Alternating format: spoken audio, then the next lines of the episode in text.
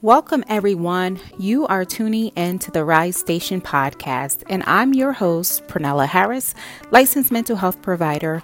And here I discuss mental health education and wellness tips. So if that's your thing, you are in the right place. Join me.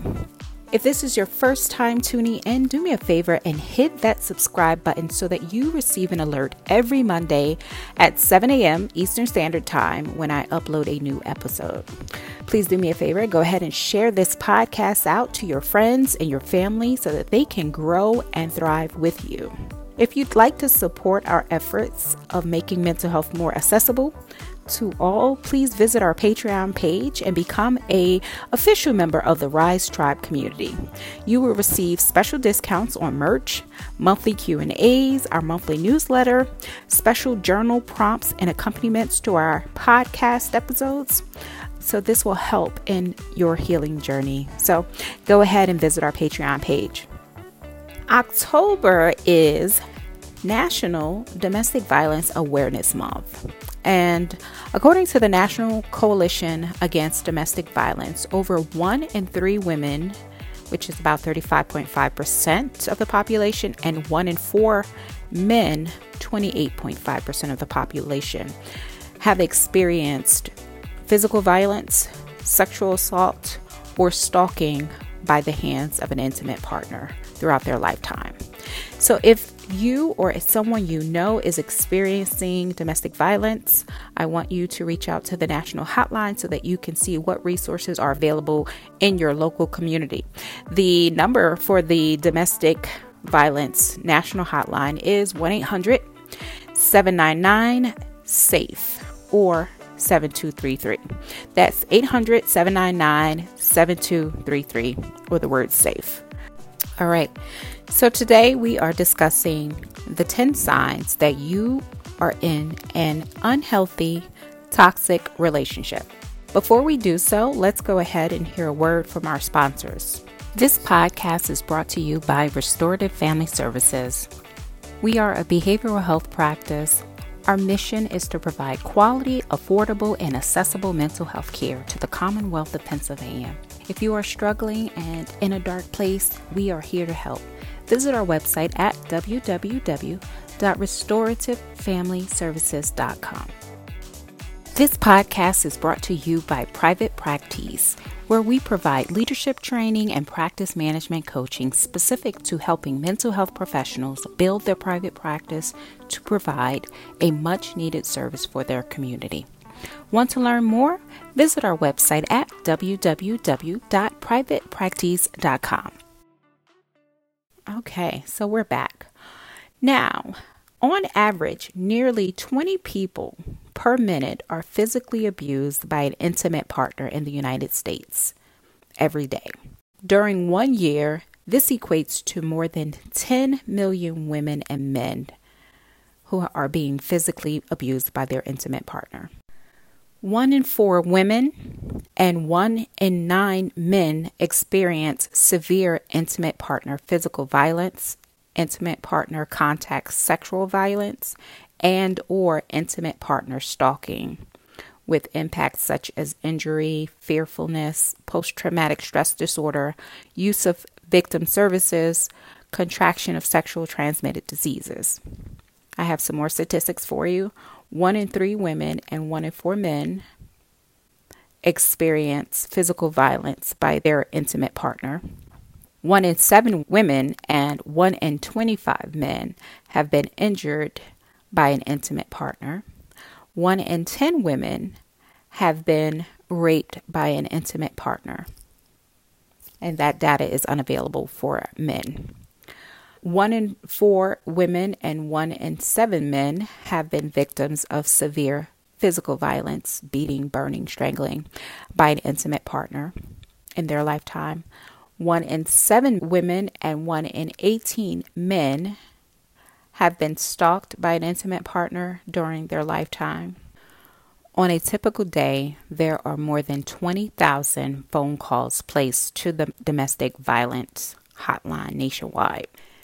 The statistics are alarming, and while you may not be directly impacted by D V or domestic violence, you are more likely than not in close proximity to someone who is.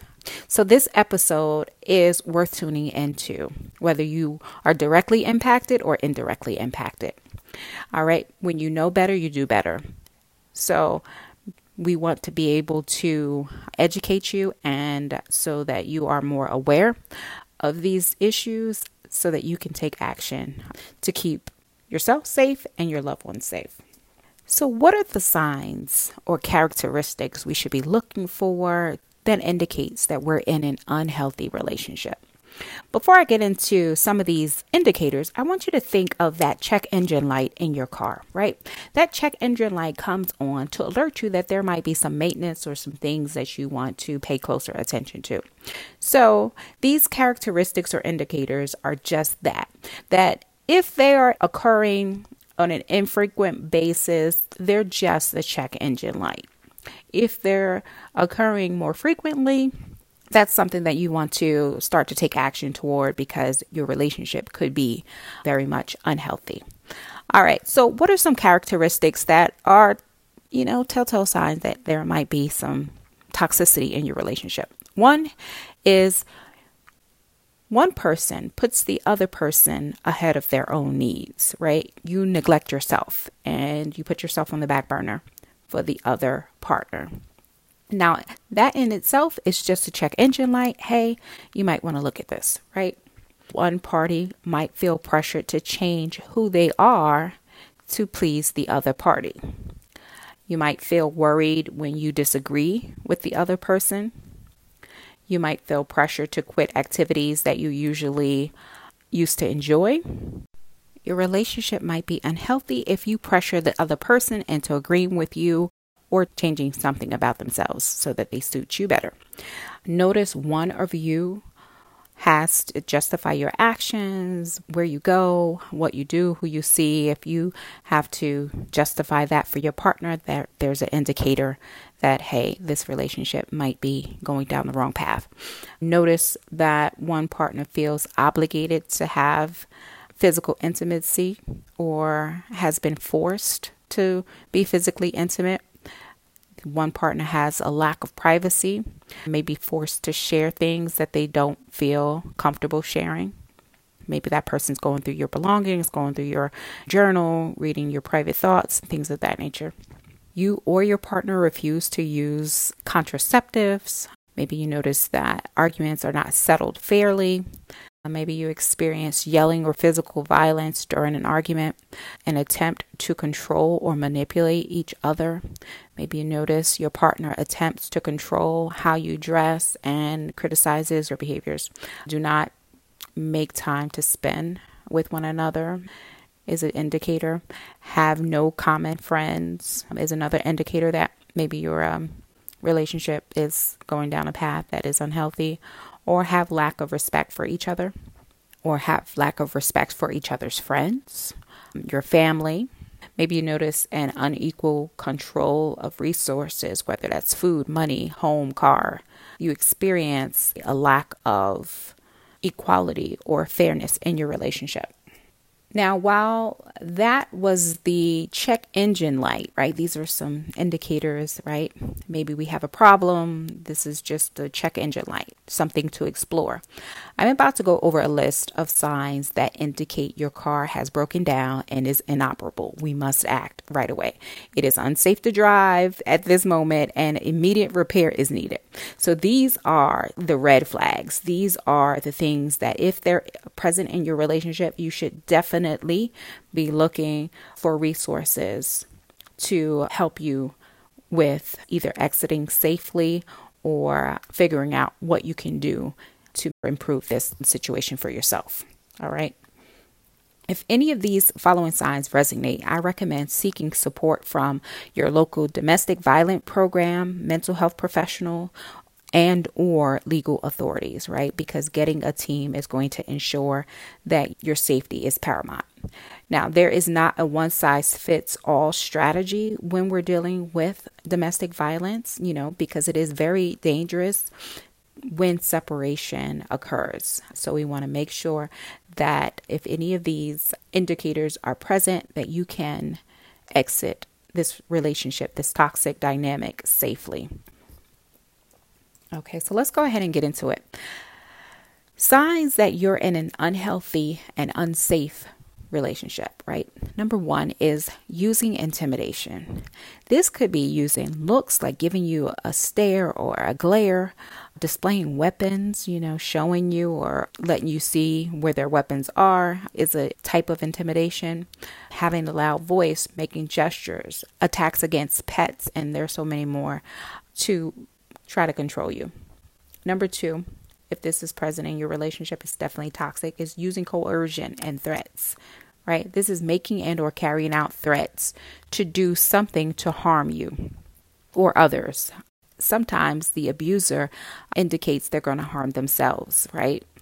These are threats of harm to family, pets, objects, personal value, threatening you with a weapon, not allowing you to leave or physically confining you to a space, making you drop legal charges, forcing you or coercing you to do illegal things against your will, threatening to leave you or harm themselves or report you to the authority or expose a secret. These are all examples of coercion and threats. Okay.